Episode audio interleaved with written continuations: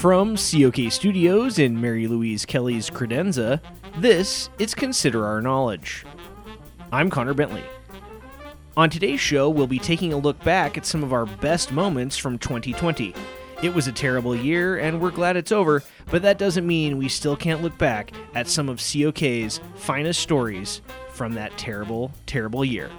Stay with us.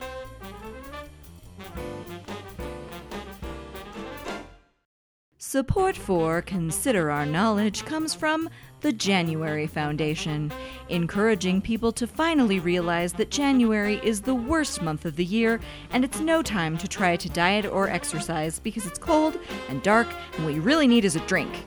Visit janfound.org to request some free cake and a bottle of tequila.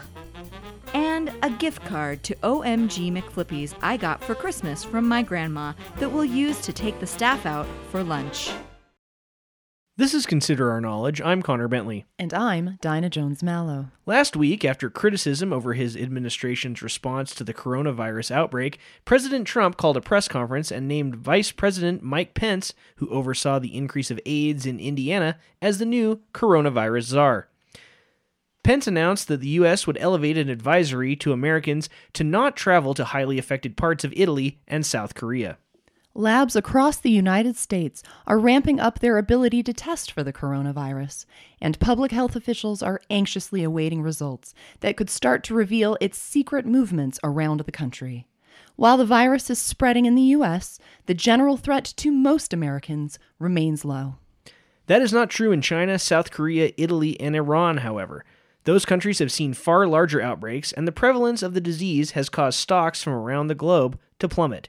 In the studio with us is handsome financial reporter Chris Rydell, host of the show Stocks and Things. Chris, what can you tell us about the massive effect the coronavirus is having on the world economy? Yeah, it's pretty crazy, Connor. I didn't think numbers could go that low. Like, seriously, I bet they've never been this low, probably. Really? What about like the 2008 recession or the Great Depression?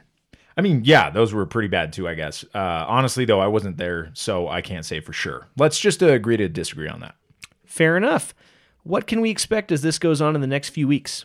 I guess more bad stuff, uh, unless they can find a cure real soon or something. Have they uh, have they found a cure? Please tell me there's a cure. Uh, no, there's no vaccine yet. Oh, bummer. Uh, then yeah, still pretty bad for the market. Uh, just look at the line on my little stock app. It's so sad. It just keeps going down. See? Do you see how sad it is, Connor? Yeah. Is there anything more specific you can tell us? Uh, about what? Uh, what effect the coronavirus will have on the world stock market over the next few weeks. Right. Gotcha. Yeah. Okay. Um, yeah. You have companies worried about their supply chains, meaning they're not sure where they're going to get the parts they need. There are places in China and Italy where whole cities and towns are under lockdown, which means no economic activity will take place. So you're seeing what always happens when investors get scared about the future. They're selling stock. This epidemic is different than a 9 11 or the 2011 Japanese tsunami because it's difficult to see the end of it and how the market will ultimately react when everything is all said and done. Wow, Chris, that was really insightful. Really? Awesome. Yeah, cool. Uh, yeah, it's just what my little app said under the news tab. I never even noticed that until today. That's that's awesome. Thanks, Chris. Yeah, I'm glad that I could help. That was handsome financial reporter Chris Rydell. Welcome back to Public Radio's finest parody. The COK team has been off the last few weeks as the nation confronts the deadliest pandemic since the Spanish flu of 1918. Now that our intern Ryan has helped us figure out Zoom, we plan to be back with our show on a regular basis, even though we will be recording remotely from our homes. A lot has changed since our last episode. Since the first coronavirus case was confirmed in the United States on January 21st, over a half million people in the US have confirmed cases of COVID 19. In the last week, the US became the nation with the most deaths globally. But there are early signs that the US case and death rates may be leveling off as the growth of new cases and deaths plateaus. Due to the shutdown necessitated by the pandemic, across the country, millions of people are either out of work or working a lot less, especially in service jobs that make up a massive share of the US economy. It has created a fraught situation as President Trump and his administration struggle to deal with the delicacy of reopening the economy while still maintaining the social distancing rules that have helped flatten the curve. Because we've all been off the past month and working from home, we thought it would be good to check in with a few members of the COK team and their respective beats to see how the virus has affected them. First, we'll chat with Consider Your Health reporter Alex Truman, who has been monitoring the virus's global spread from her germ free bunker that is in an undisclosed location. How are you holding up, Alex? Oh, I'm doing all right. I'm resisting the urge to send I told you so emails to everyone working in the US government not named Anthony Fauci because a good deal of what we're facing could have been avoided. Agreed.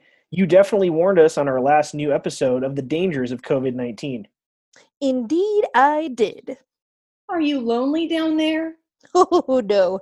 I'm a bit of a homebody by nature. It might have something to do with the fact that I lived in a plastic bubble until I was nine. I've been doing my word jumbles and catching up on a lot of shows. Did you watch Tiger King yet? Oh, sadly, no. My cat hair and dander allergies are so severe that I can't even look at images of cats without sneezing uncontrollably. I have read about the show, though, and it sounds very strange. It, it really is. I will say that even though it's not been too bad for me, I might have over purchased some items for my lengthy stay in my subterranean lair. Oh, yeah? Like what? Three gross of canned cling peaches might have been a little too much. I also realized that I went way too overboard when buying up toilet paper. Seriously? How much have you got? I'm almost out and there's none to be had anywhere. I sent our intern Ryan out to get me some, but he hasn't come back yet. Oh, I've got enough for an army. I wish I could give you some, but I can't risk catching the virus, so my location must remain a secret. I'm sorry, Dinah. It turns out I'm a much more efficient wiper than I thought I was. Good for you, Alex. What health news can you give us? The biggest news I have right now is to listen to the experts. That is the only way we're going to get through this. Anthony Fauci knows his stuff, so please take what he says seriously. On a side note, I am the one who started the petition to have People magazine name Dr. Fauci as the sexiest man alive. Really? Oh, yes. Thanks to this crisis, he's moved up to number one on my DILF list. DILF? Oh, that's doctors I'd like to. I think we get it. Thanks for that report, Alex. Stay healthy down there. Oh, you know I will. I'm back from the store, Miss Mallow. They didn't have any toilet paper or Kleenex or paper towels. I'm so sorry. Great, Ryan. What am I supposed to use? Uh, uh, uh, don't worry. I got you some things that can be used instead of toilet paper in emergency. I got some gauze, some cheesecloth, a couple of Brillo pads, a Swiffer wet jet. It's basically like a bidet, and uh, one of those sponges that's shaped like a smiley face. It's a little bathroom kit. Oh, thank you, Ryan. Uh, you're welcome, Well, whatever we pay you, it isn't enough. but you don't pay me anything. Moving on, let's check in with our LGBT correspondent, Trevin Motley. Trevin has not been in contact with us for a while, so it'll be interesting to see how he's holding up. Hey guys, Trevin here. How are you doing, Trevin? I'm fab, Dinah. This little quarantine or whatever has been seriously amazing. I might never return to real life. I almost didn't call in because I'm having so much fun. Seriously? I've been quarantining at my friend Giorgio's mansion for the past three weeks. It's so nice. I actually came here for a party three weeks ago and just decided to stay after things got crazy with the virus. Don't tell Giorgio this, but I lied and said I had to stay here indefinitely because my aunt's immunocompromised. She's not. She's like Keith Richards. It'll take a nuclear bomb to kill that bitch. Well, so what have you been doing? Well, there's me and several other hot men staying here. Most days we just sit around the pool and watch Netflix. It's so nice. Ah, guess who's here and who's been cooking for us? Antoni Porowski from Queer Eye. He's such a doll. If there's two things I've learned during this pandemic, it's that Anthony is going to marry me, just doesn't know it yet, and Carole Baskin totally murdered her husband.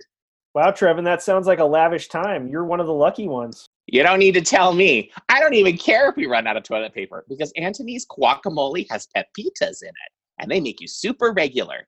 Did you know that, Connor? No. But I do know that we were counting on a report from you on how Bernie Sanders and LGBT progressives are rallying around Joe Biden as the Democratic nominee. Yeah, I started it, but it's not done. Can I email you in like a week or two? It's really interesting though. For reals. For reals. Like, yeah. I'd love to stay in chat, but I have to go now. Anthony is showing us how to tie the perfect neck scarf. That was LGBT correspondent Trevin Motley. For more COVID 19 updates, visit considerourknowledge.com.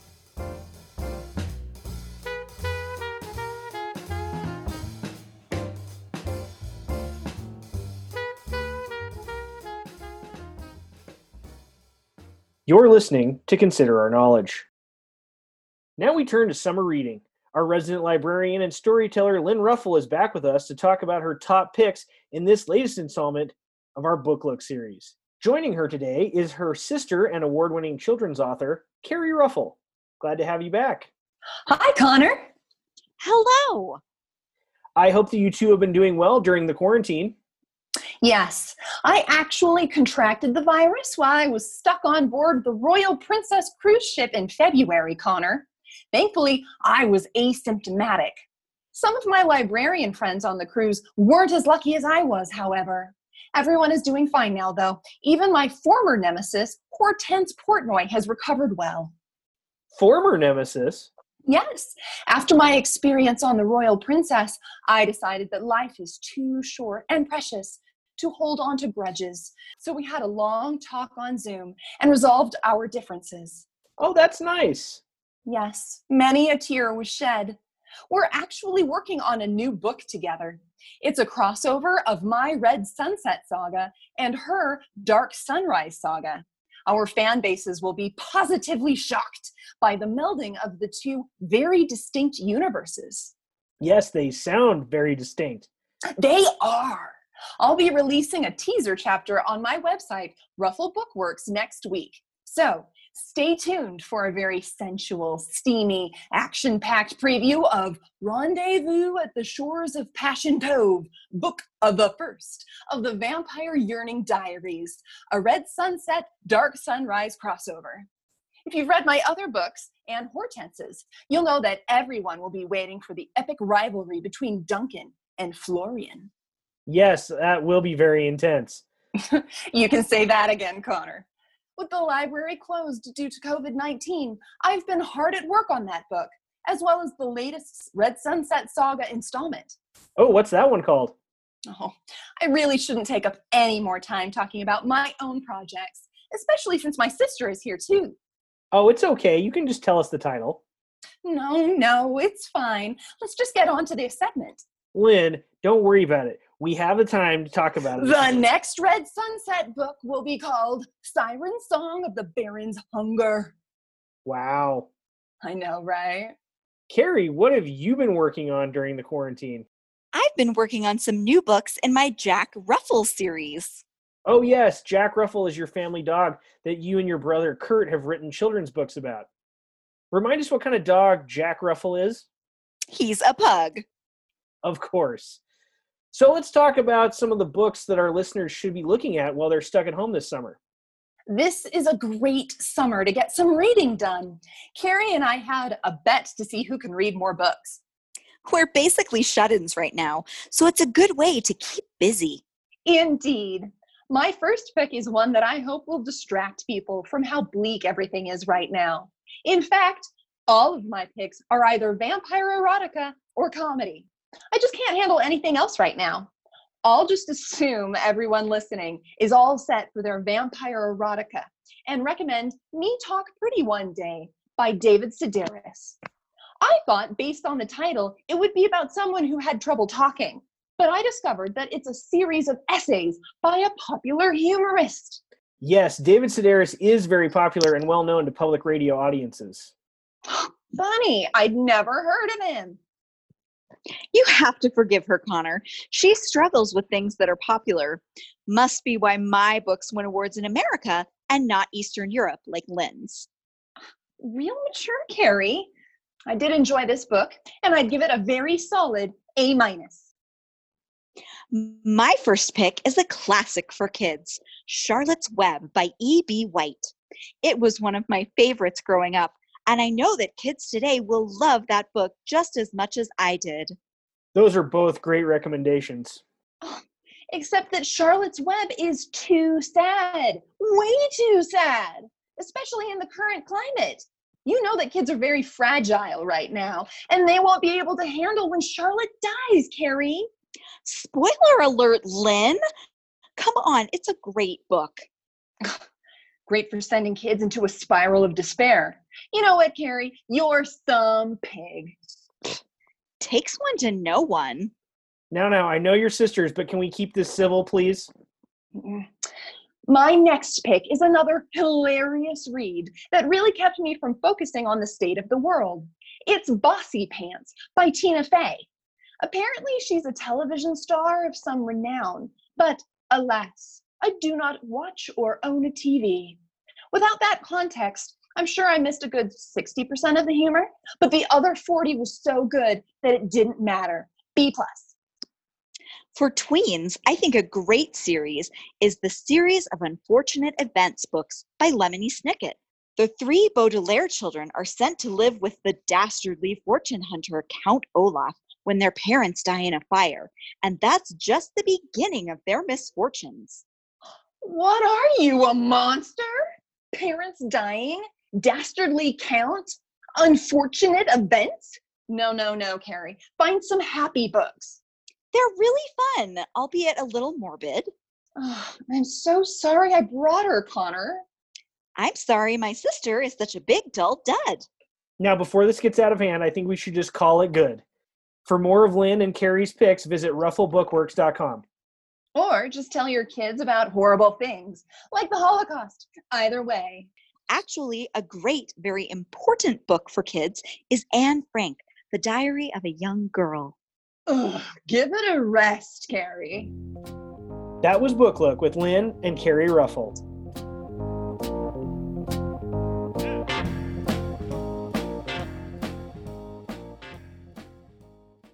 Now we turn to consider your health.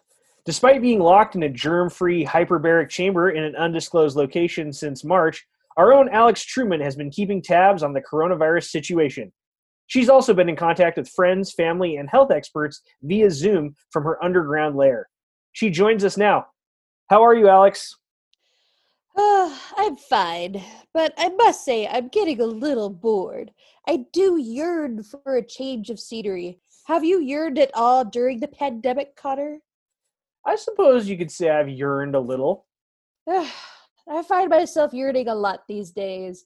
I yearned for a time when my worst medical danger was my toe dysplasia, severe nut allergy, asthma, eczema, or my chronic migraines. Oh, it seems as if I will be yearning for a while longer, since a large segment of the population seems to not be taking the virus seriously. Alas, if people would just wear a mask. You sound pretty wistful, Alex. Oh, yes, I am full of whist and ramen. I eat a lot of ramen down here. Well, I heard that you have a very special report for us today. That I do.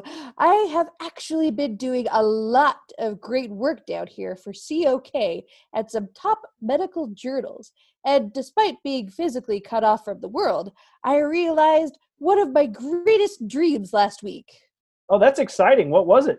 Oh, I was able to interview one of my heroes, and I will now present this COK exclusive chat with the one and only Dr. Anthony Fauci. Wow, that is impressive. you don't have to tell me. Without further ado, here is that interview. I can't believe that I am actually talking to the director of the National Institute of Allergy and Infectious Diseases. Believe it. Oh, I already took two extra hits for my inhaler because I knew this would make me hyperventilate. It's okay. Just breathe. Whew, it is such an honor to have you as my guest for Consider Your Health, Dr. Fauci. Please, Alex, call me Anthony. No, no, no, no, no. I don't think I could do that. Okay. Uh, Dr. Fauci, you recently said that there could be a COVID 19 vaccine by the end of this year or by the start of 2021. That's right. From everything we've seen now in the animal data as well as the human data, we feel cautiously optimistic that we will have a vaccine by the end of this year as we go into 2021.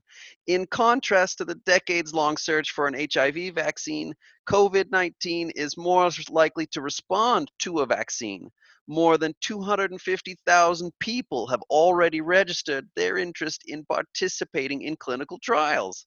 I urge any Americans who are interested to sign up at coronaviruspreventionnetwork.org so that you can be part of the solution to this terrible scourge.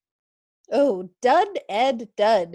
I signed up ages ago. I've participated in over 200 clinical trials in my life.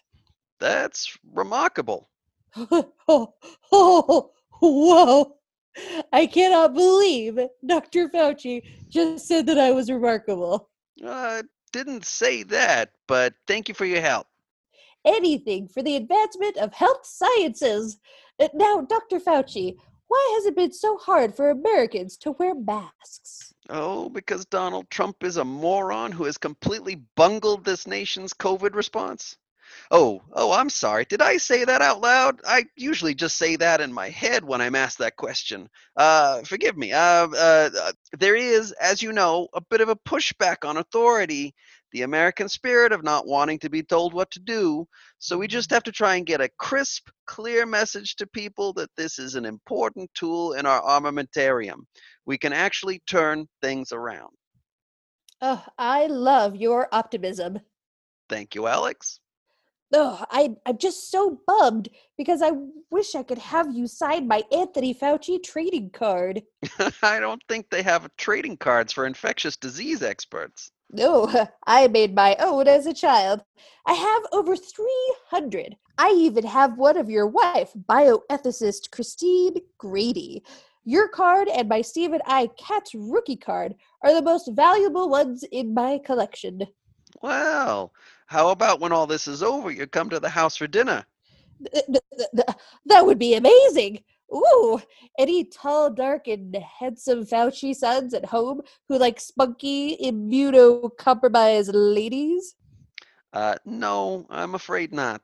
Oh, how silly of me. I know you have three adult daughters. Indeed, I do. As long as Trump doesn't kill us all, we'll, we'll definitely need to have you over. Just so you can plan the menu, I am allergic to dairy, nuts, stone fruits, gluten, uh, shellfish, eggs, soy, wheat, olives, tomatoes, garbanzo beans, uh, uh, gelatin, uh, aspartame, sesame seeds. That was some interview, Alex. Ah, wasn't it though? Uh, it was the highlight of my year. I'm really happy for you. That was Consider Your Health with Alex Truman and Dr. Anthony Fauci. That's all for this week's special 2020 retrospective episode of Consider Our Knowledge. We'll be back with a brand new episode next week from the best looking news team in public radio. In the meantime, visit considerourknowledge.com for more news and stories. You can also like us on Facebook and follow us on Twitter at Consider Our Know. The COK team includes Emily Clausen, Natalie Thorpe, Marianne Wetzel, Jeremiah Knight, Hobart Willis, and Spencer Cannon. Our intern is Ryan Shattuck. Thanks for listening. I'm Connor Bentley.